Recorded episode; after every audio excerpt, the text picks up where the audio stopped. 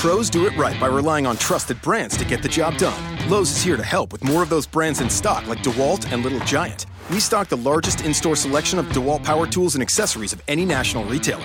Now save $60 on a two pack of DeWalt 20 volt max batteries, now just $99. Plus, we now offer the Little Giant King Combo ladder, the world's first step, extension, and leaning ladder, giving you the flexibility to do just about any job for only $159. Do it right for less. Start with Lowe's. Offer valid through 616 US only.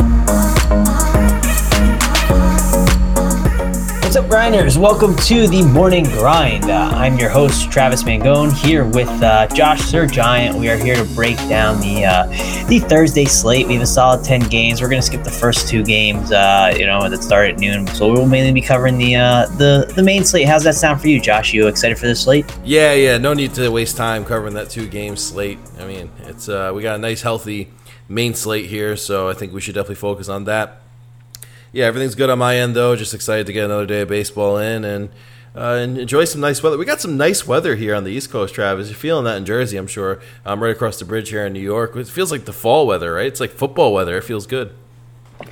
Yeah, man, that's uh, music to my ears here in football weather. I'm excited for. Uh, we got the preseason starting up tonight, so don't forget that. Uh, we got uh, preseason for Thursday night football, so that'll be fun. Uh, fun to watch too. We got baseball, we got football, and then we got the uh, the golf starting up. Uh, so that'll be. It's gonna be a fun weekend, man. I'm pretty excited. Yeah, speaking of football, uh, our sponsor site Play Draft has some really cool formats this season. Definitely changing it up. Uh, Best ball is something that they've introduced, which is a lot of fun. Definitely give it a look. And if you haven't signed up, sign up with the promo code Grinders. You can check the Roto Grinders page and the reviews and promo codes. You can see all the cool stuff you'll get out of that. So definitely give that a look. But yeah, I mean, I'm just like I said, just you know, football's right around the corner. It's it's exciting. Really looking forward to it. And uh, also check out the the preseason package. Right, Seth Yates has a nice preseason package in the marketplace for preseason. So uh, if you want to make some money and get a nice edge, I, I heard people are making some good money off of that. So definitely give it a look. Yeah, for sure. Definitely check that out. Uh, you know, getting those contests while you can. There should be some fun ones. So, uh, but yeah, we're here for baseball. People are here for the baseball talk. Uh, people who are still grinding out in August, uh, you know, they want the content. So we'll give it to them. Uh, so yeah, Josh, let's kick it off. We're going to go uh, instead of game by game, we're going to do position by position here for this podcast. But uh, Josh, let's kick it off with the top tier.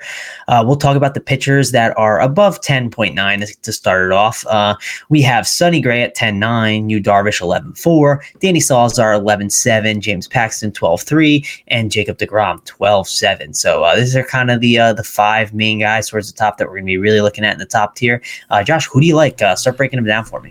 All right. So, you know, this is a weird slate when it comes to pitching as far as we have three viable options in the top tier. Uh, kind of reminds me, like haunting, hauntingly reminds me of the other day where we had uh, Sale and Kluber playing on the same slate, both in good matchups.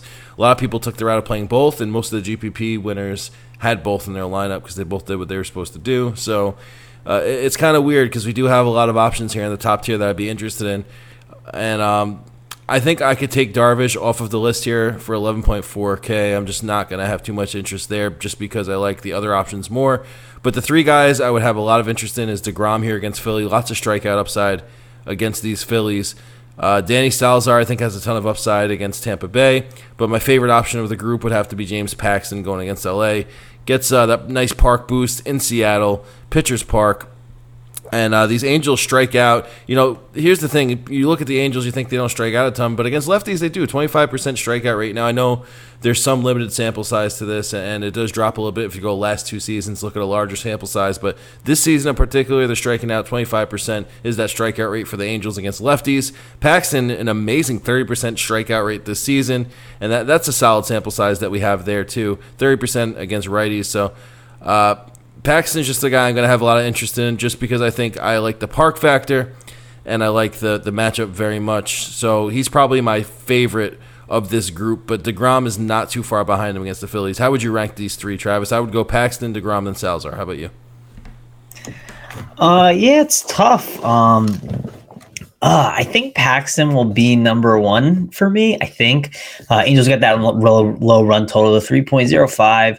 Uh, he's been really good. Uh, just uh, straight, you know, in the Boston matchup, right? He had 12 strikeouts. He's, uh, you know, just one of those guys that's been absolutely crushing. very safe, it seems like, right? and you know, it just seems like the upside is there no matter what the matchup, right? He kind of feels a little matchup proof at this time right now, the way he's throwing the ball. Uh, the real debate is, uh, I, so I think Degrom is going to end up being number three for me, which kind of hurts to say, but you know Degrom has had his struggles on the road. I get we've been wanting to stream pitchers against Philly, right? But uh, Degrom has really been getting up some hard contact. Uh, I definitely fear. I don't fear the Phillies, but I fear this ballpark a little bit. Just the way Degrom's been playing. They just traded Jay Bruce, like. Uh, I mean, this team I just feel like is gonna is kind of deflated right now. So I'm just a little worried about Degrom. He might just be out there, you know, not really caring. I know it's uh, you know kind of a weird narrative to think, but uh, I mean, he just has struggled on the road. He's been getting hit hit hard too, uh, and I know the Phillies are not an offense to be scared of. But for some reason, I'm a little worried about Degrom. Again, I still think he's a good play, but I just don't think he's going to be as necessary. I kind of like Danny Salazar though. Uh, he's going to I think be number two for me, closer to Paxton. Uh, I get it right. He's a thousand dollars less, uh, so that's a little bit of a nice savings. But uh, on top of that, man, Salazar has been really good recently, and his strikeout rate has just been you know absolutely incredible recently. Like uh, you know this season, Salazar uh, this season has a 39.7% K percentage against righties. Against lefties, 24.7%. The issue is walking, though. That's the problem. He kind of can walk some batters. Uh, and against righties, the Rays walk uh, 5.8% of the time. So I, I, do think this is a good spot for Salazar in this ballpark in Tampa Bay. Uh, he's just been on recently and been on fire. And I think I want to get exposure to him. The real debate with uh, Salazar is, is what lineup do the um, do the Rays uh, throw out there? That's the one thing I'm going to have to watch for and see. Uh, because if they throw out a lineup that can be scary, uh, I could see myself pivoting off him a little bit more. But I think Paxton's the number one with Salazar behind. Then sadly, Degrom is uh, number three for me. Uh, hurts to say it, but the, with the way the ballpark is, the way he's been pitching on the road, and some of the hard contacts he's, he's been giving up, and just uh, he just hasn't looked as right recently. And just with the Mets being kind of down recently, I don't know. It just seems like a spot where, again, I think the Mets could win. Right, uh, Degrom could have a good game, but if I had to pick, I think I'm going to go to the, uh, you know, I'm going to go to Salazar for the upside and hope for the best there. But uh, yeah, uh, I yeah, think, uh, Paxton's number one. Yeah, I think it's interesting that you mentioned Degrom's uh, home and away splits here, and if we look at them, we just dive a little deeper. You can see he's had the exact same amount of innings pitched now uh, home and on the road this season.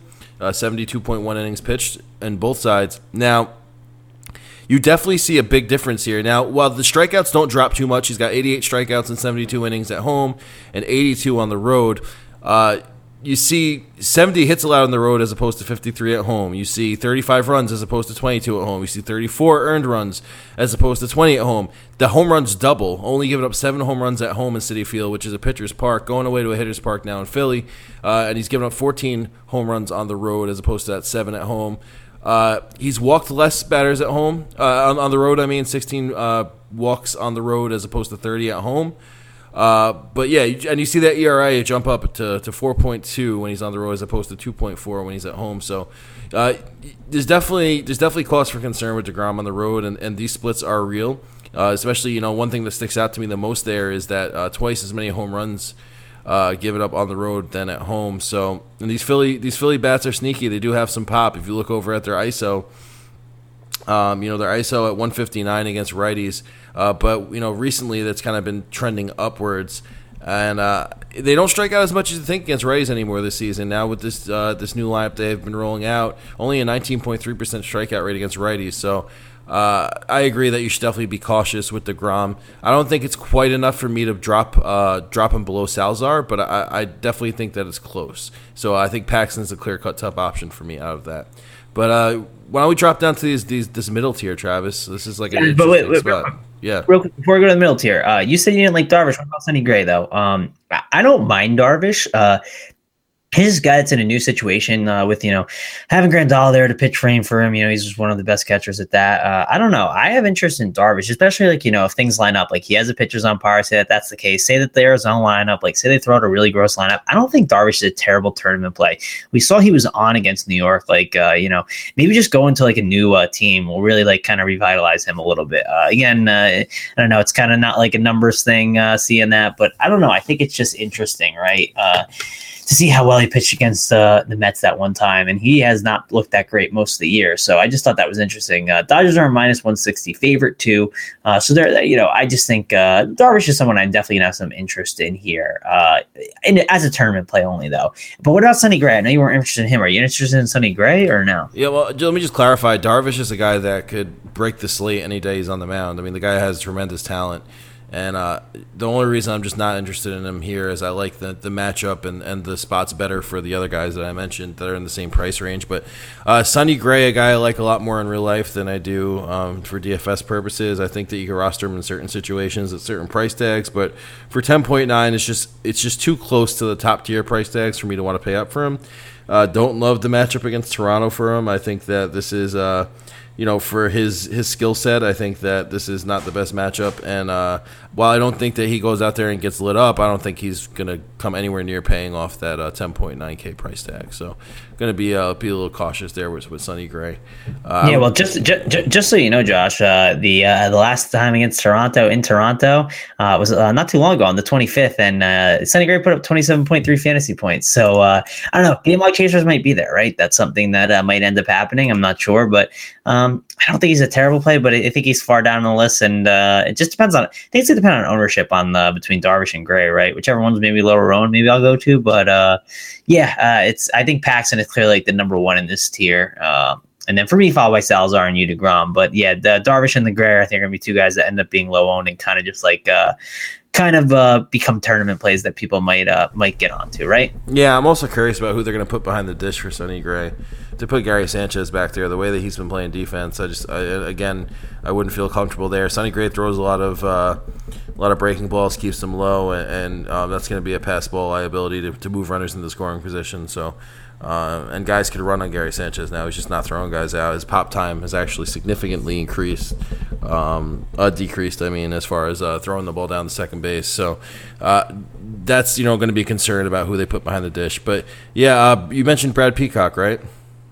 Yeah, uh, no, well, yeah, we haven't talked about that tier, but yeah, let's get there. We'll talk about the mid tier right now. Uh, yeah, so Brad Peacock, he seems like the guy that a lot of people might go to at this 9,500 range. Uh, what do you think of Brad Peacock here in this matchup? Now he's like, if this matchup was like a month ago, I'd be all over it at this price tag for Peacock.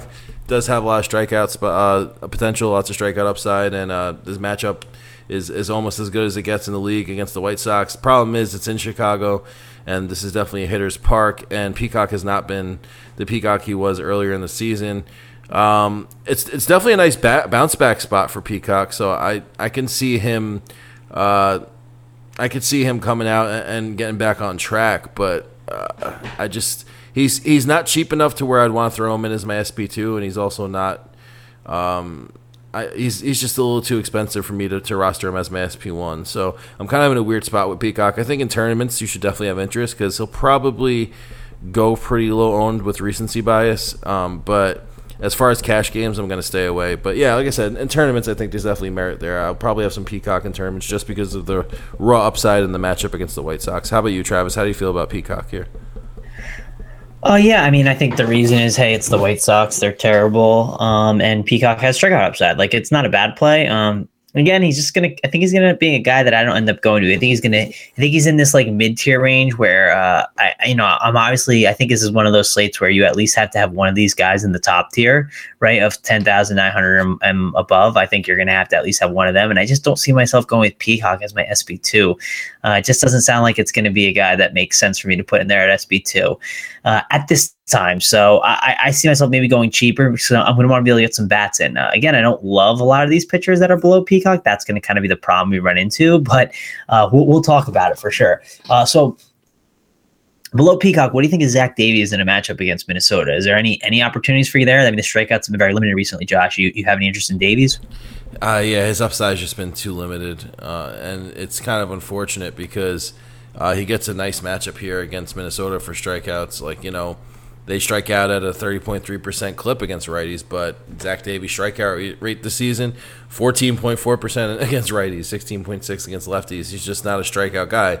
He's a ground ball guy. He's an efficient guy. He's coming out and he's throwing pretty decent games just you know by by uh, pitching the contact and getting outs and getting ground balls. But as far as for DFS purposes, just not, not interested in Davies here. Yeah, uh, I think that's understandable. So let's go to the next couple guys. I think this is uh, I think this is where it gets interesting in this uh, eight thousand to seven thousand dollar range. We have Lance Lynn, Vincent Velasquez, Tanner Roark, and Carlos Rodon.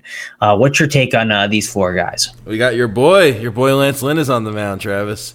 So I expect you to to have a little uh, little bias in, in that there and have a little interest there. Um, but yeah, Vasquez is uh, Velasquez is a guy that um, tremendous talent. Do love watching him. Like I said, you know, you know, I have a lot of real life favorites. He's one of them, but uh, he's just too inconsistent for my liking. And these Mets batters just absolutely, um, just absolutely manhandle righties that throw a, a ton of fastballs um, in the zone. And Velasquez is a guy that you know kind of just tries to, to paint the zone with his fastballs, get ahead early, and then throw those breaking balls for strikeouts. The problem is uh, if these Mets hitters jump early in the count, they can really take advantage of that fastball. So I think I'll stay away from him. I don't think it's going to go great for Velasquez tomorrow. I mean, he could come out and throw a gem like it's it's baseball, but um, and he does have the talent to do it. But uh, for the matchup, I think it just doesn't fit well for DFS. Uh, Tanner Roark, a guy I could just say pass on. Just not enough upside there, and he's not particularly too cheap for me to really consider him as an SP two. Um, run, you said uh, Rodon. Uh, I'm just not going to take any pitchers against Houston probably for the rest of the season. So uh, pass there. And did Straily in that tier? Did you mention Straily, or, or are we not dropping below seven K yet? No, no, not below seven K yet. All right, so, um, yeah, so, yeah, I guess that's where I'm at. I think Lance Lynn would probably be the only guy if I had any interest in this tier. It'd be Lance Lynn. How about you? Yeah, so I don't mind Lance Lynn. Uh, I'm a fan of him. Uh, I, I play him probably more than most. Uh, I think he's a guy that will just kind of get me by with with double digits, and that'll be enough on this slate. I feel like as my SP2, I wouldn't hate it, right? Uh, at 7,800. So I don't mind Lance Lynn. Uh, I'm wondering if he ends up becoming chalky. I'm not a big fan of rostering chalky Lance Lynn. So if that's the case, I might jump off. Uh, but I don't think he's a terrible play here against Kansas City. I just worry about the strikeout upside. That's the huge issue, right? Uh, Royals only strike out against righties 16.4% of the time. Like, uh, it's just something I'm, I'm going to have a little bit of a worry with, and I'm wondering how chalky he'll end up being. Uh, the real question is what's going to go on with Tanner Roark? Uh, he's looked a lot better recently, right? Like if you just check out the game logs, last five starts, 23.3 against Cincinnati at Cincinnati, then at Arizona, 35.4. Uh, in Colorado, 13.9, uh, 17.5. Yeah, that's his last uh, four games. So uh, I don't know. I could see him maybe getting some traction. He's popping in a couple models I'm looking at. Uh, I, again, I don't love it, but um, I don't know. Are people going to end up being on Tanner Roark? Because, like, I just feel like you're going to have to roster some people down here. Who's the guy that's going to get ownership, or is it someone that's cheaper? Yeah, uh, for me, it's, it's just going to be a pass on Roark. I, I just never I never catch Roark on the right day, and it's because there's always better options than Roark, you know. So uh, I think this this slate is no different. I think there's better options, and there are some um, some routes you could go on the slate, and there's one really cheap option that I have some interest in. You might call me crazy for it, but we'll get to that soon. Uh, but for yeah, this tier, no no, thank you. Okay, yeah, I just figured I'd ask the question again. I don't think it's something I'm going to end up doing. I just, I don't know. Sometimes, uh, sometimes you see something, and you're like, oh, I don't think people play him. Then all of a sudden, it happens. Uh, again, I think Lance Lynn's the better play here in that tier. If I take anyone, he just seems like the safer option. If I had to take anyone here, so, uh, yeah, and then uh, I'll probably pass on Rodon, and I get Velasquez. He's shown upside of the pass, and he could actually crush the Mets here. Just be on the lookout. That Mets lineup could be really bad with Jay Bruce injured. Who knows? Uh, but I don't know. We'll see. Or not Jay Bruce injured. Jay Bruce being traded. But yeah, Josh, let's dip into the the, the the lower tier now. We'll go from Dan Straily on. Basically, this is kind of the uh, the bottom of the basement. Uh, what what do you think of these guys down here? Is there anything that draws your interest here? Because again, uh, we have to roster two pitchers, and if you're not going to end up paying up, uh, we didn't have an interest in a ton of guys below Brad Peacock uh, and below. So, is there anyone here you're interested in? Um, there is, and uh, let me just get the names out and say no. This way, you know where I stand. Straily's a no. Estrada is a no. Uh, Wade Miley is a no. Skaggs is a no. Chris Smith is a no. Hammel is a no. And uh, Blake Snell is a no for me. But that leaves Anthony Banda. Now, uh, I understand he's a young kid, and um, we haven't really seen a ton of him. But looking at uh, some of his earlier numbers, especially you know throughout his minor league career, the, the guy has really uh, gotten better as time has gone on, and and has really like sharpened his skill set. And I think that this is a good spot for him to uh, to showcase. I think he has that narrative of being that young kid coming in and, being that fill-in starter and really wanting to show what he can, you know, what he's capable of. He threw a good game against the Giants, a team that doesn't strike out last game out. He struck him out, you know, seven strikeouts in that game. And plus, they let him throw 92 pitches, so they're gonna be stretching him out a little bit. He's 5600, super cheap. And if you're gonna take if you're gonna take a, a, a a punt on, on any of these pitchers, I think Banda is the way to go, and it opens up cap for a lot of big hitters if you want them. And this this Dodgers team, as good as they are, um, against lefties, they strike out at a rate of twenty three point six percent. Uh, now I understand the WOBA is high and the ISO is high, and there's certainly cause for concern in Arizona when you know you see such high ISOs and high WOBAs. But uh, the strikeout rate's there, and, and I think Banda has the strikeout upside to pay off this price tag. We don't need him to come out and, and, throw like you know an absolute gem. We just need him to come out and pay off this price tag, and I think that's something he could do here in this matchup. So I'll have some interest in Banda as like a flyer SP two. If you if you really want to go cheap, I'm not you know in cash no way, but in tournaments if you really need to go cheap and you want to get some big bats in, I, I think there's some merit to going Banda here as your SP two. But that's it for me in this lower tier. How about you, Travis?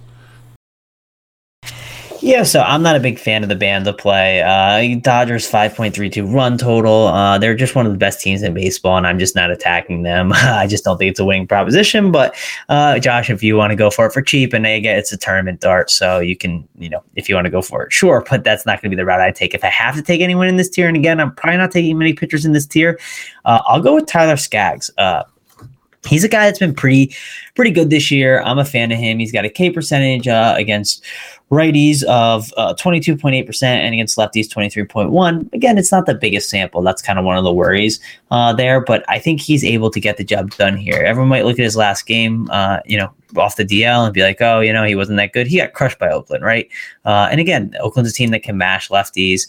Uh, and th- this is just a spot where his first game off the DL, people might be worried about that, but I'm not that worried. I get the Seattle matchup isn't the best, uh, but we're not, we don't have a lot to work with. Like we're working with garbage here. So uh, if I had to go with anyone, I think I'm going to go with Skaggs. I just think he's got enough upside here in this spot. He's in a pitcher's park. Uh, I think he can get the job done enough at that price tag where you could be like, oh, 6,200. He got me uh, 12 to 18 points around. Sure, uh, sign me up for that. So I, I, like Skaggs. I think he can get the job done if you need a cheap pitcher. But again, uh, I'm probably not really going down here. Uh, do you have any interest in uh, Dan Straily against Washington, Josh, or, or Marco Estrada against the New York? No, I said it earlier. I passed on both of them. No, thank you there. Okay, and like I'm, I'm assuming it's the same with um like Miley, Chris Smith, Hammel, and Blake Snell. Yeah, I, I, said no to them too. If I didn't, if I didn't go out of my way to talk about them, I'm not interested. Okay, yeah, that's fine. I just want to check and make sure. Uh, but yeah, I think that's it for uh, pitching. We'll just head out of pitching. But let's uh, let's finish it off by just saying, uh, who's your uh, top three options you had to pick on the slate, Josh? Uh, you just have to pick three. Who are, or yeah, you have to pick three. Which three do you want? Uh, if I had to pick three, it's it's going to be the same three in the top tier that we mentioned earlier. It's going to be Paxton. All right, give me give me give me give me two in the top tier, and then like one below. One, so one two in the two two in the Sonny Gray and above, and then one below. Okay, uh, two in the Sonny Gray above. I'll go Paxton and uh, Degrom, and I will go down to Peacock for below Sonny Gray, right below Sonny Gray. That's where I'm at. How about you? Okay, I'll go. Uh, I'll go Paxton and uh, Paxton and Salazar, and uh, you know, because because uh, I'm sure there's gonna be like a bunch of bats we want. I'll just say Skaggs as my three from a point per dollar perspective, just because uh, you know we need uh, we need pitcher, we need uh, we need money to, to in order to get the uh, batters in there. So uh, I think Skaggs could be interesting down there, have some upside. But yeah, let's move on to uh, the catcher position. Josh, uh, what's your thoughts on catcher? Well, you know, if you guys listen to our Weekend Grind podcast, you know our, our philosophy on catcher is very simple. We like to find a cheap catcher who, uh, you know, has some pop in his bat and uh, correlates to where we're going to be going with the bats. So we'll probably stick around that area of um, of philosophy again on this slate. Uh, I think a guy like Yadier Molina is in play here for 3.6 on DK. He's a guy that gets passed up on a lot. Usually like him better against lefties, but uh, Hammel gives up a ton of hard contact, and he has the benefit of being in St. Louis. So uh, definitely like Molina here a lot. And um, moving past that, I think uh, Manuel Pina didn't work out on yesterday's slate, but today I think we should give him another shot here against Kyle Gibson. Kyle Gibson, a guy that just gets absolutely shredded, and uh, this Milwaukee Brewers team coming off that cold, uh, cold performance last night. I think their offense could pick it back up here in this spot, and um, yeah, uh, it's kind of thin. Catcher's kind of thin on this slate. The more that I'm looking, the more thin it looks like it gets. So, uh, you know, it's just going to come down, like I said, to a cheap catcher who, who correlates to where my lineup builds go. So, uh, there's no catcher here that I'm going to spend up on. That's for sure. uh, I'll probably just end up going going uh, to the, the cheap catcher that's on wherever I have a lot of bats and probably kind of like fill it in last. Um, but right now, if I had to like pick two guys I'm really interested in this, at this position, it would be uh, Molina and Pena. How about you, Travis? Uh, yeah. Oh man, it's definitely not a pitcher. I like uh, Molina is hot right now. I understand if you want to play him against a guy like Hammel, uh, it makes some sense. Uh, if I have the money for Gary the Goat Sanchez, like I'm to play him. Uh, he's Gary's hitting a lot of home runs against Rays this year against a five ball pitcher and Estrada. Uh, I mean, that just makes a ton of sense for me. Uh, I would definitely play Gary Sanchez here if I have the money. Uh, but again, uh, money might be a, a, little bit of an issue since we want to pay up a pitcher. So it's to be a spot where I think I, I know it's like a lame answer, but I probably wait uh, till lineups come out and I see if there's any catchers that end up popping that are just super cheap that can help make my lineup work so I can pay up a, a pitcher a lot, uh, at least in my cash games for sure. Uh, in tournaments, I'll probably try and correlate them, you know, as best as I can, but that's kind of what I'm thinking.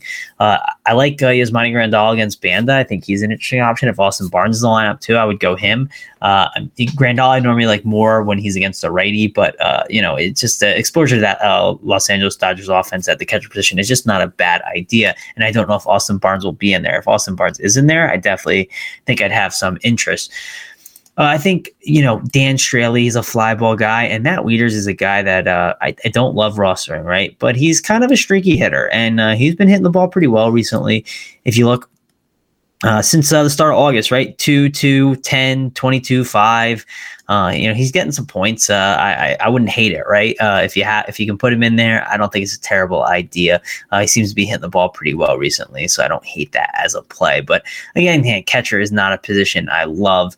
I also could see going to Jason Castro just he's a catcher that has tons of home run pop in uh, you know in Milwaukee in a good lefty uh, park for hitters. Uh, if you want to take like that one-off cheap catcher that you think could go yard, I think Jason Castro is that guy. So uh, yeah, uh, that's it for catcher though. I think it's one of those things we really have to wait for lineups to come out to really uh, give a full evaluation on it. But those are some guys that I think we you know have some interest in.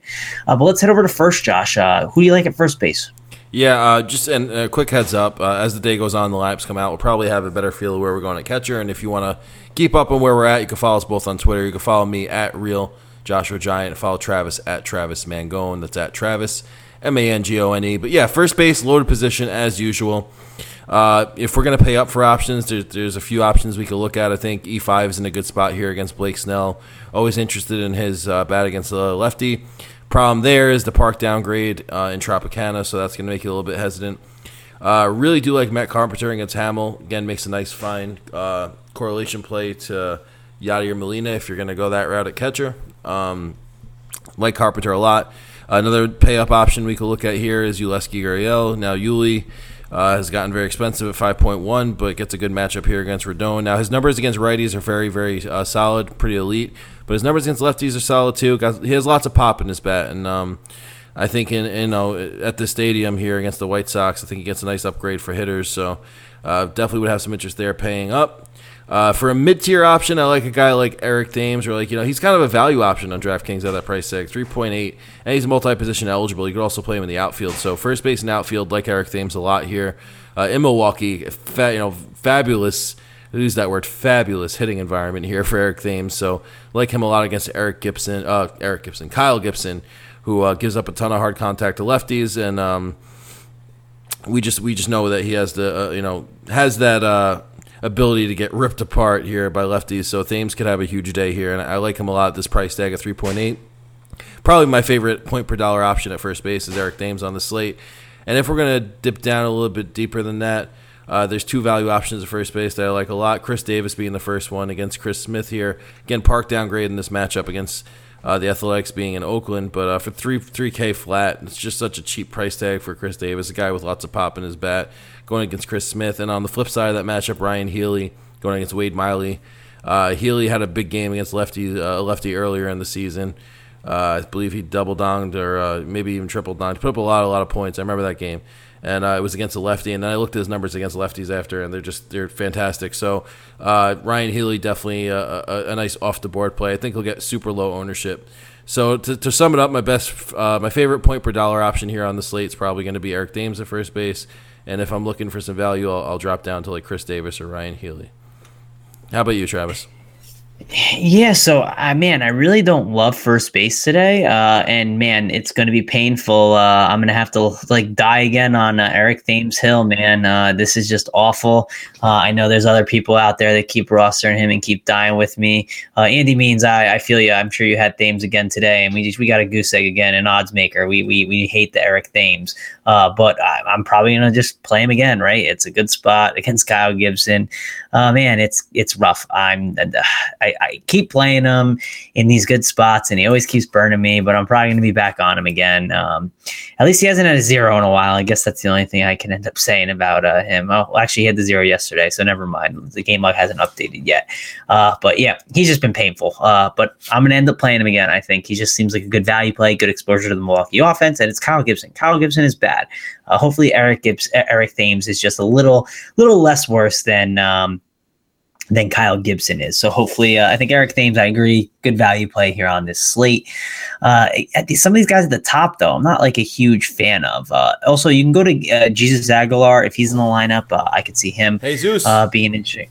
Yeah, I can see going against him, going him if you want to. I don't think it's a terrible option. Uh, if you want to be different, your Milwaukee stacked, and you don't want to, you know, die with Eric Thames again, uh, you can do that. But uh, yeah, so Carpenter against Hammel, don't think he's a terrible option to look at. Also, don't mind E5 against uh, Blake Snell. I could see the pair going for a ride here. Obviously, it's a, more of a pitcher's park, but that's a guy that I think you could definitely consider. I don't see myself really paying up here at first. It seems like a spot where I might pay down because again, I'm looking for some of these, uh, looking for some of these more expensive pitchers, and this seems seems like a good spot where we could pay down tomorrow.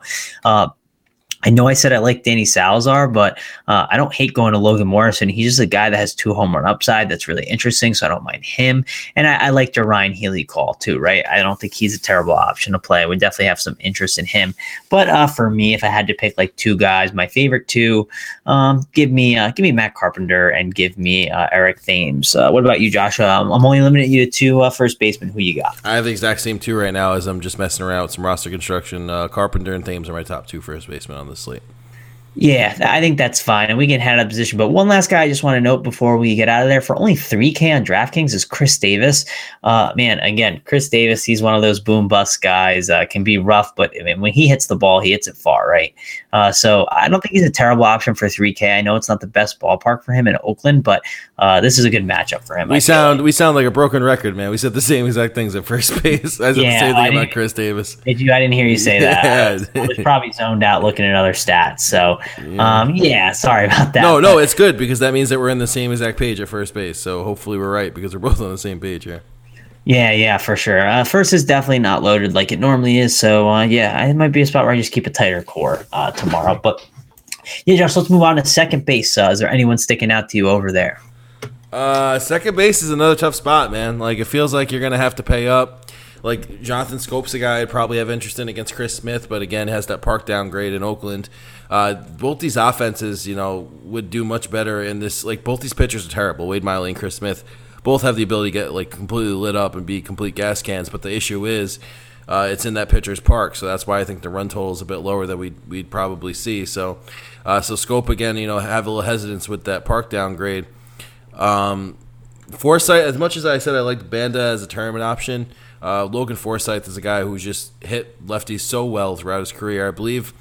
Uh, let's see. I have I have the numbers somewhere over here. Um, his uh, his WOBA is over 400 against lefties. I know that for sure. And this season specifically, uh, yeah, this season 405 WOBA against uh, lefties and 175 ISO. 434 BABIP against lefties for Forsythe this season, which is uh, incredible. I mean, almost half the time puts the ball in play against lefties. You know, he he uh, he gets on base, so that's good.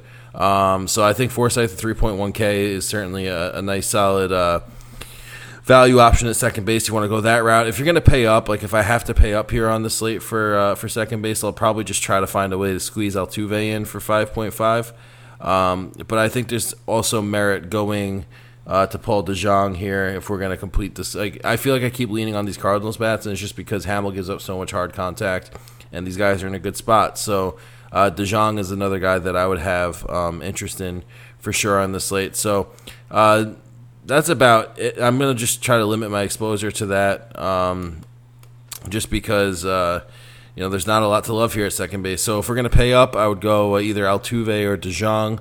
And if we're gonna look for some value, I don't mind some Logan Forsythe at 3.1k. That's that's where I'm at at uh, second base. How about you, Travis? Yeah, so there's guys at the top I like, right? I just don't know if I have the money, right? Like uh, Altuve, of course, I would love to play him against a lefty in Rodon. Um, and that could be uh, that could be future MVP Jose Altuve. By the way, he's been just having an unbelievable year. But uh, I, just this guy is just against a lefty, you want to have him. So if I can get him, of course I want him. The problem is salary. I don't know if I'm be able to. Brian Dozier too against Davies is another good one. You have even Jose Ramirez against Snell. I don't mind Daniel Murphy if he's in the lineup against Straily. I don't think he's a like a terrible option to go to. Like uh, there's just guys that we could play here, but I just like I said, I don't know if I have the money. Uh, don't mind the Paul DeJong call, but I think I'd rather throw him in at shortstop. That's just my personal opinion of what I would probably do. Uh, no, but if I had to go cheap, right? There's uh, you know, there might be there might be some uh, you know cheap guys that I think we can throw in there. The cheap guys I would is if we get a Wilmer Difo batting second, uh, yeah, sure, I could see myself going him for 3,500. You could also slide in um, Adrian Sanchez if he's batting second again against Straily. It's just cheap exposure to Washington, and I think we're going to want exposure to Washington. Speaking of Washington, we didn't mention Ryan Zimmerman who crushed the ball yesterday. He's been, uh, you know, he's a guy I just figure we should mention again. At it's against a lefty, Travis. It's against a lefty. Guy mashes lefties, man. No, it's against a righty. It's against Dan No, I'm saying yesterday it was against a lefty against. Yeah, yeah. I, dude, like, but when Zimmerman's hot, man, like uh, when he's crushing the ball, I don't care. Like he's a guy that I want to be on. So uh, yeah, I don't know. He's uh, he's been hitting the ball a little better recently, and maybe maybe this is the hard start of the hot streak. Who knows? But I, I feel like Washington's going to be a team that people want to play, and I just wanted to go back and mention him just to make sure. Uh, but if I had to go cheap again at second, uh, I think it's like I said, the Difo or the Sanchez, or maybe even like Asdrubal Cabrera for some exposure batting second against Velasquez. He's only 3,400.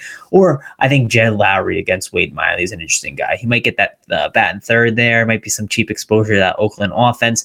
And they mash lefties, so I could see going him uh, just as like a cheapie to kind of uh, get you by. But yeah, I think it's second base. If you if you don't have the money, there's a couple guys out here you can you know save on. So I just wanted to mention them. But if I could spend up, I would love to spend up because I think Altuve is going to be one of the like, or he's arguably one of the top plays on this slate. Yeah, yeah, can't argue that for sure. Yeah, but uh, so yeah, let's head over to third base, Josh. Uh, and you know, so far we haven't had too many positions that we love. Uh, is third base a spot where you have a lot of guys you love, or no? Ugh. um not really. I mean, Ryon Healy's third base eligible, so if you can't get him in at first, you can get him at third if you want to get him in there. Uh, but yeah, uh, Justin Turner, I think, is going to be in play here against Banda. Again, Banda's a tournament guy I mentioned, but um, I don't. I think like that's a very very rare case that you're going to use him as an SP two in tournaments. So um, I don't think it's a bad idea to get some bats against him, and uh, Justin Turner is a good route to go. If Travis Shaw is back with the team, I had him in, in yesterday's slate, and I had to take him out. He had like a family matter he had to handle, so they're not sure how long he's going to be away from the club. But if uh, Travis Shaw is in the lineup and he's back with the team tomorrow, certainly want to get him into my lineups against Kyle Gibson and uh, kind of handcuff him up to Thames. I think that's a good route to go. Um, don't mind some Alex Bregman here against Carlos Rodon. He, his price tag has gone up though, man. Bregman is almost 5K now, so you're gonna have to find some cap to fit him in if you want to get him in there. Um, but I think if you have the cap and if you want to get some Houston stacks in there, Bregman is definitely a guy you want exposure to. Uh, Jose Ramirez, who I mentioned earlier, he's also third base eligible. I think that he's also in play. Um, and uh, Todd Frazier, man, 3.5K uh, absolutely went nuts uh, yesterday on the, on that slate. So looks like he's he's getting back into form here and fitting in well nicely with this Yankees lineup. So uh, for 3.5k, I think he makes a fine value option on this slate.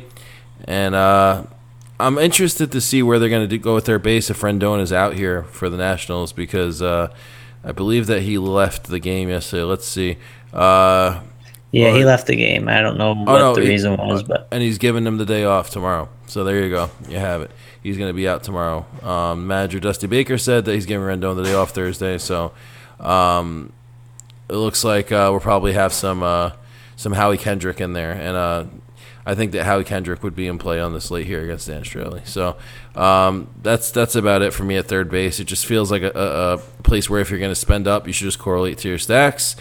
But uh, if you're going to play some one offs at third base, uh, I think Justin Turner, um, Ryon Healy, and um, and uh, Todd Frazier are, are, are not better go Todd Frazier specifically for that value on that price tag. And if Travis Shaw is back with the team, make sure you get him in there with some Thames, pair them up together. Yeah, uh, if, if Shaw's in there, I think he's gonna be one of the uh, one of the top uh, third basemen for me. I like him a lot. Uh, speaking of uh, guys up towards the top here, Justin Turner. Uh, I, I, love him tomorrow against Banda. I think he's in a really good spot. Uh, definitely have interest in him. And of course, uh, you know, a guy like Alex Bregman or even like a Manny Machado, those, those are great guys. You have the money. Sure, I would love to spend on them, but it's going to be kind of tough too. Uh, that's kind of part of the problem. I don't know if this would be a spot I would definitely be able to spend, but and there's other guys I think for like below like I think Turner and Shaw. Those are like two of my favorite third basemen if I had to really think about it. but uh, looking at some other ones, like I don't mind. Uh, again, I, I like Lance Lynn, but if I wanted to get exposure to the Royals offense, I think I'd do it through Mike Moustakas for only 4K. I think he's a guy that you can have some interest in. That uh, is a good one-off. Uh, could definitely hit uh, hit Lance Lance Lynn pretty hard there. Uh, and then uh, you know we already talked about Ryon Healy, but plugging him in at third base so you can you know play guys at first base like a Thames or a Carpenter or some other guys that we talked about. I think that's a great idea to go Healy it for 3,500. Uh, definitely a way to save some money. You know, a nice value play. Uh, then we have Logan Forsythe. Uh, you talked about him before at second base, but you can slide him over to third too. But yeah, uh, another position I don't love a lot, but uh, Josh, if I had to pick, my one and two are going to be, uh, actually, my one, two, and three, I'll say are going to be Justin Turner, Travis Shaw, and Ryon Healy. How about you? Who are your one, two, and three? My one, two, and three is probably going to be Justin Turner, Travis Shaw, and uh, just to be, I like Ryon Healy as I mentioned earlier, but just to be different, I'll go with Todd Frazier. So that, that's where I'm at at third base. All right, well, let's head over to shortstop. Uh, again, man, uh, not a position I normally love the roster, but uh, there might be some guys today that I think we don't mind. Uh, Josh, who do you like at shortstop? Uh, Didi Gregorius is a guy that's popping up here for me. I, I'm kind of feeling like it's going to be a nice spot for him against Estrada. I feel like uh, Estrada's pitch types fit uh, Didi's mold well for him to have a good game. Uh, and it, of course, it's nice hitters Park here in Toronto. So definitely going to have some interest in Didi for 4.2. Uh, DeJong, as you mentioned earlier, you like fitting him in at shortstop. Well, here's a good spot to do so. Uh, Marwin Gonzalez, another guy against a lefty, hits lefties really well, has lots of pop in his bat, so I wouldn't mind going there.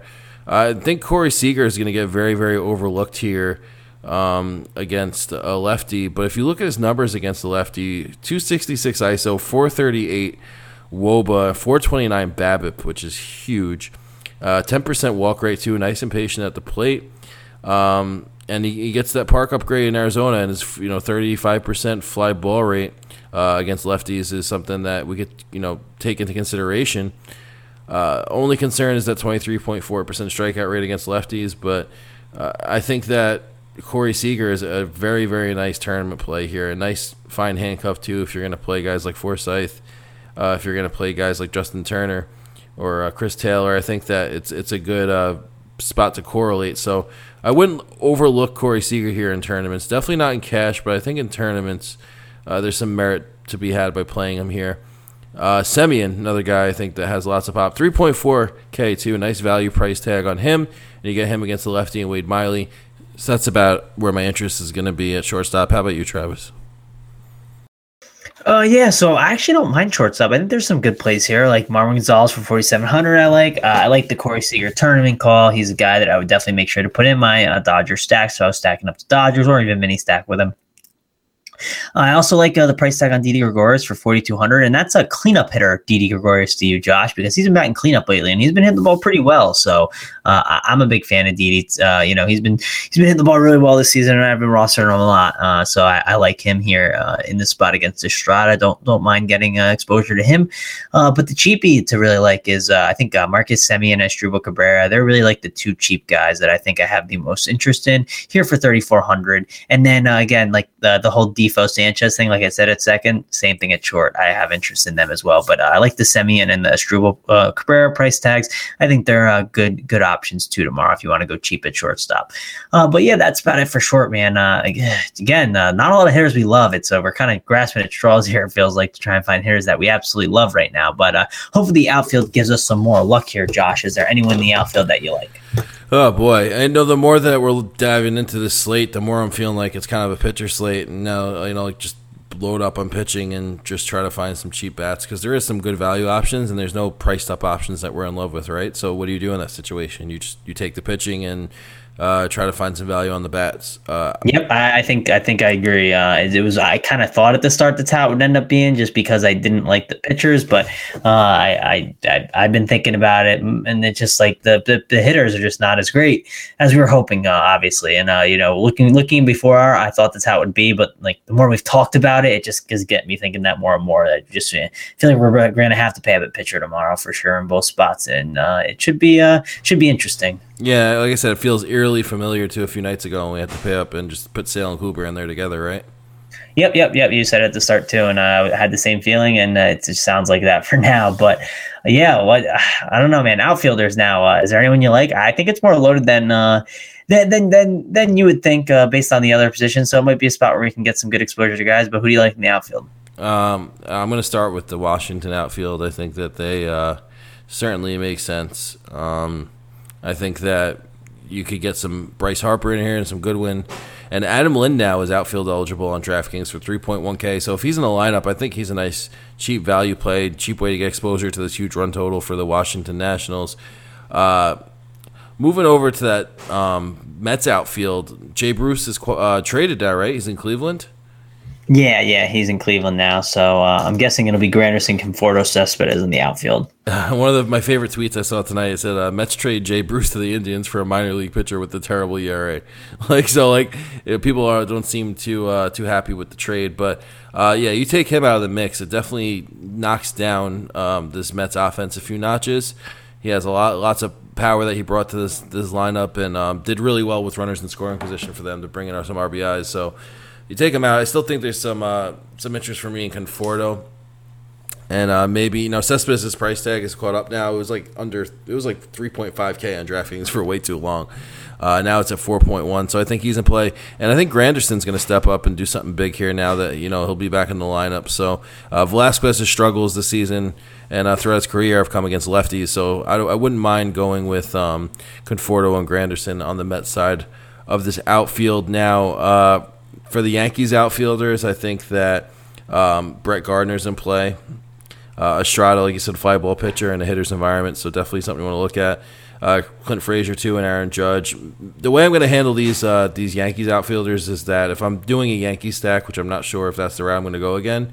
Uh, yesterday it worked out, but uh, if I'm going to do a Yankee stack, uh, I'll get I'll get full exposure to this outfield. If I'm not, I'll probably stick to a core of like uh, Gardner, Didi, and uh, and uh, Todd Frazier. Those are the guys I'll have the most interest in outside of just doing a full stack. So uh, that's where where I'll be over there. Um, on the other side of the slate, if we move down a few games, I do like George Springer a lot now that he's back. Gets a nice matchup against Rodon. Uh, I remember Chris Prince, our, our very own beer makers fan here at RotoGrinders, did a six pack once, and he said people really sleep hard on George Springer's numbers uh, against lefties. If you look just objectively, he's one of the best hitters in the league, like top number one hitters in the league uh, against lefties. 302 ISO is huge against lefties. 420 WOBA, 324 BABIP, 12.2% walk rate too. And the guy can steal bases. So you put all that together, he's just a, beast of a play on this slate against a lefty. So really like him a lot at 5K and uh, probably get a good amount of exposure to, to Springer here against Rodon. I'll try to find the cap to get him in. Uh, this entire Milwaukee's lineup is in play, as we said, so uh, I think that if you're going to do a Milwaukee stack, don't forget to sprinkle in some Domingo Santana uh, and some Ryan Braun, and also don't forget that Eric Thames is outfield eligible on DraftKings.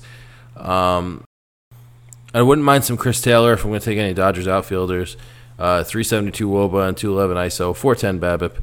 Uh, just his strikeout rate's huge, so I know that it's like a boomer bust option. 27% strikeout rate here against lefties, and Banda does have some strikeout upside, so I wouldn't go too crazy there. But I think uh, my top, the top outfielder I'll have a, a, like a ton of exposure to is just gonna be Nelson Cruz. Got to go back to the well against the lefty with Nelson Cruz. Guy is just a career lefty masher, so gonna have a lot of Nelson Cruz in all formats on the slate. Think he's one of the top cash game options as well in the outfield. And uh, Chris Davis, by the way, uh, I like Chris Davis a lot against Wade Miley.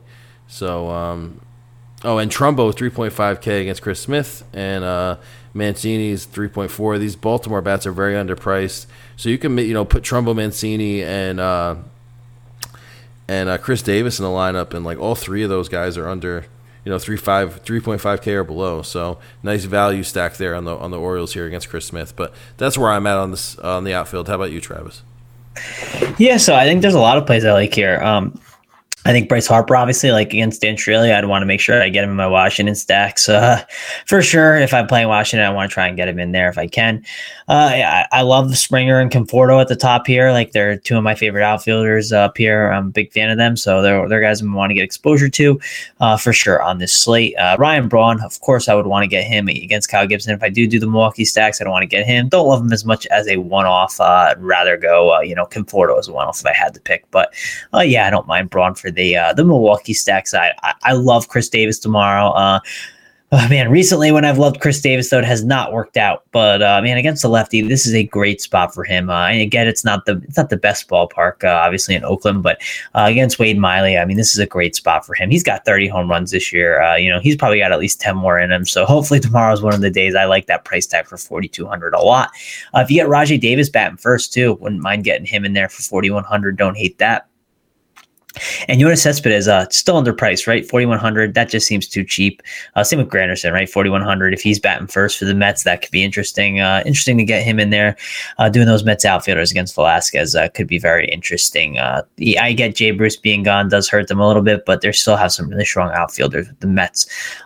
you know, obviously we we like we like the Astros against Rodon. Guys like Beltran. you know, he's a guy who's a switch hitter. he have a good opportunity against Rodon, so I don't mind him. Eric Thames, too, you can make him outfield eligible and just throw Matt Carpenter in at first if you want, or any other first baseman you like. You can easily do that in order to get exposure to Thames. I like doing that. Uh, and like a Dexter Fowler, man, he's a guy that I think is an interesting option against Hammel. I would definitely, uh, definitely be considering. Uh, Max Kepler, he's a guy that he's a cheaper option for 3,700. I know he's a lot cheaper over on FanDuel. Uh, I, I, like him. Uh, he's a guy, you know, lefty power, uh, lefty power hitter in a good lefty power hitting park. I think he's got a really, really good candidate to hit a home run tomorrow. So I'm going to have exposure to him for sure on the slate. Uh, and uh, going back to these, uh, you know, the the uh, Jason Hammel has been getting hit pretty hard. Uh, a guy who like kind of smashes righties. He's been a lot more reverse splits. I like Grichuk a lot to hit one out. I think it's a good spot for him against Hammel. If he's in the lineup, I'll definitely be considering him as a cheap guy. Maybe just throwing in as like a couple one offs, uh, cheap one offs that uh, you know fit in with my stacks that I think can hit a home run. So I like him a lot. Uh, there's one more guy down here. I was trying to think I thought of, but I, I am losing who it is. Um, uh, Josh, how about this? Tell me your three favorite outfielders. Uh, if you had to pick tomorrow to hit a home run, uh, pick one of the top tier, mid tier, and low tier. And while you're doing that, uh, I'm gonna find this last play because there was a guy I liked and I'm losing it. I don't know why he's I lost him, but yeah, tell me your top tier, mid tier, and low tier favorite home runs, and then after that, I'll give you mine. It's any outfielders eligible as an outfielder on DraftKings. Uh, What'd you say? It says any outfielder that's outfield eligible on DraftKings. We're going by right. Yeah, yeah. Anyways, outfield eligible. All right, and we'll go. What top tier is going to be anywhere from what four to five k, or four point five. Yeah, uh, yeah. We'll go. We'll go four point. We'll go four point five k and above. Four point five k to three point eight k, and then three point seven k and below. All right, so uh, man, top tier is a toss up for me uh, between Springer and Cruz. Uh, I'll probably go with Springer just because he has the park upgrade and um, he, he he's been crushing lefties consistently, more consistently than Cruz this season. Even though Cruz's uh, career numbers are better, uh, so he'll be my top option. I'll go with uh, with George Springer, and uh, my mid tier option will be Eric Thames, and my value home run will be uh, Trey Mancini. So Okay. Um. Yeah. So I. I don't know, dude. I can't find this guy that was down here. Um. I don't know who it is. So. Um. Uh, if I find it, I'll tweet it tomorrow. But I don't know. Maybe I'm just going crazy. But uh, yeah, no, I, I, I like I like your picks out home runs. Uh, but uh, I kind of think I like mine a little more. Uh, again, you said Springer at the top. I, am gonna go with Conforto. I like him a lot tomorrow for 4,700 to hit a home run. he's a guy that's definitely a decent value too in the outfield compared to some of the other guys. you know, I still think 4,700 is too cheap. He's normally priced above 5K a bunch. I like Conforto a lot to hit a home run. Um, I talked about him before. I'm going to talk about him here. Uh, Chris Davis, man, he just has huge upside, right? Uh, he's got 30 home runs this year. He's a guy that's gonna he's gonna hit 40 home runs this year at least, uh, right? He's got more home runs coming in him, and I think a spot against Wade Miley is really good. So uh, I have a ton of interest in him tomorrow uh, to hit a, a home run. Uh, and then if I had to pick uh, my last guy in this tier, I'm going to go with, uh, we'll go with Randall Grichuk. Like I said, I talked about him before. Uh, I like him. And I think the guy that I was actually going to talk about before was Melky Cabrera uh, against Lance Lynn. I like some of the lefties against Lance Lynn. Uh, so yeah, if I, I think the guy that I was looking at before that I was talking about was Melky Cabrera. So if you want to do like a mini stack of the Kansas City Royals, I don't hate it. Just, but I mainly target like those lefties uh, against Lynn if I had to. But yeah, Randall Grichuk will be my uh, below 3.8K home run call. Uh, but yeah, that's about it for me for uh, the home runs. Josh, uh, do you want to head into the stack of the day? Yeah, let's head into the stack of the day. Let's do it. All right, yeah. So if you guys don't listen to the weekend grind, uh, we we kind of do our stack of the day. And yesterday, me and Josh went pretty chalky with our stacks, and it kind of bit us uh, bit us in the butt a little bit. So hopefully, we can uh, turn it around here and uh, do a little better with our stack. Uh, but yeah, let's uh, we'll head into the stack of the day. Josh, you want to kick us off with your favorite stack? Yeah, I'll kick us off. So I'm to go back to the well here with the Brewers. Um, just really, really like this spot for them against Kyle Gibson, especially if Travis Shaw is back. Um, that makes that makes does make a significant difference to me because I want to get some Shaw here uh, against Kyle Gibson. Uh, Kyle Gibson just you know absolutely gets shredded. If you look here, uh, 344 Woba to righties, 382 to lefties, 382 Woba to lefties. So you want to get these lefties in like Thames and Shaw. Um, and huge ISO too. SIERA pushing five against lefties, four point uh, six against righties. And uh, if you look at these numbers here for these righties on this Milwaukee team, uh, 184 ISO, 323 Woba, 316 BABIP. Uh, I just I feel like this is a good spot for them to to get back on track and have a big powerhouse day, and they get the huge benefit of uh, being at home. Milwaukee is one of the best hitting environments in the league uh, for for hitters in Major League Baseball. So uh, that definitely is a spot I'm going to go back to. Uh, lock me up. I'll put I'll put the Brewers as my top tournament stack on the slate. How about you, Travis? Who's your stack of the day? Yeah, so uh, uh my stack of the day, I think I'm going to head out over to the Dodgers. Uh, don't know what their ownership is going to be, uh, but I, I, just think it's a good spot for them. I'll, I'll, load up on them in this spot. They get a good hit. They get a good hitters park against an inexperienced guy like Banda uh, maybe people end up like seeing the gay log and going after him, and then maybe maybe the high price tags on the Dodgers uh, keep keep people off him because I'm thinking maybe with the high price tags, uh, maybe people go to the Astros instead. I don't know, maybe after they let down, maybe not. But uh, I, I, just like the Dodgers. I think they're in a really good spot, and I want to get exposure to guys like Turner, Bellinger, Seager, and you know uh, he's a lefty, and people maybe don't want to play Seager and Bellinger uh, against a lefty, but I'm not expecting Banda to be in there for a while, and you know these guys can hit lefties fine. Uh, so I, I, just like loading up on these Dodgers, and you can also be different by uh, you know taking some of these guys at the bottom of the order. Like if we had a Kiki Hernandez in there, like Yasiel Puig, like you know people maybe will roster them. So uh, I, I, like the Dodgers. I think I'm to uh, pick them as my uh, you know pick them as my stack of the day. All right, I like that. I think uh, I think I might have some Dodger stacks out there too, just to hedge life against that that, uh, that Banda call as I made earlier, uh, which I, as I said later on, you know, in the podcast, according to my roster construction builds, I don't think I'm gonna I'm gonna have to go that route. But you know, I just want to clarify when I say a cheap guy like that in a tournament, like a dart, it, there's always going to be super risk involved. And the reason, another reason why he would be, you know, game theory wise, he makes sense is because I do think that um, if this Dodger stack does become popular, um, you're you're going to have a nice little advantage by having um, that hedge, that, you know, that that uh, leverage play and having uh, band in there. But that's a whole whole different conversation. Yeah, no, I'm uh, Josh. I'm coming at you for making that Banda call. If I lose my money on my Banda teams, uh, it's all your fault, and I'm yeah. gonna blame you for it. Dude, you have no idea how many times that happens. We mentioned a guy, and I'm like, he's super risky, and then I get like a Twitter comment like, "Hey, you said to play this guy," and it's like, "Yeah, I also said he was super risky and only in tournaments." Was he four percent owned? Yeah, well, that's why I said that it made sense to play him because he had. I thought he had the upside to, to you know to have a good game. Boomer bust options are always going to be boomer bust options, and there's always going to be game theory and different approaches to take. And we do our best here on the show to make sure that uh, we clarify when a guy we think um, has high risk, so you shouldn't put him in your cash games, and you know you know what you're uh, getting when you put him in there. When it works out, it's huge. You know, when it works out, that's great, but uh, sometimes it doesn't. So. uh, for that reason, uh, in cash, just to, to you know make it clear, in cash, I think I'm just going to be paying up in the top tier for both my pitchers on the slate. Yeah, no, I'm, I'm just messing with you. But uh, the uh, yeah, no, I think uh, it's an interesting slate, and if you want to double pay up for pitcher, the problem is I don't think you're gonna be able to pay up for uh, these bats. So I think it's going to be an interesting slate. Uh, I think from a term perspective, it's going to be super interesting. You know, you're gonna have to make a decision: do you want the the double pay up for pitchers, or do you want to get those bats? It's going to be fun. Uh, should be a good time, and I get it's not the best slate, but you know, a lot of people might be saying that, and don't be negative, right? Just be positive, have a good attitude, and you know, do the regular research. Don't don't get lazy because it's a slate that you don't love, right? Um, but I know baseball can be a grind, but uh, you know we, we just got to keep grinding at it and uh, you know keep enjoying it because we uh, we can play DFS every day and we got to always keep in mind it's uh, something fun that we need to enjoy. So yeah, thanks for joining us, guys. Really had a good time uh, talking the podcast with you. So uh, for me, Travis Mangone and Josh Giant, we are out.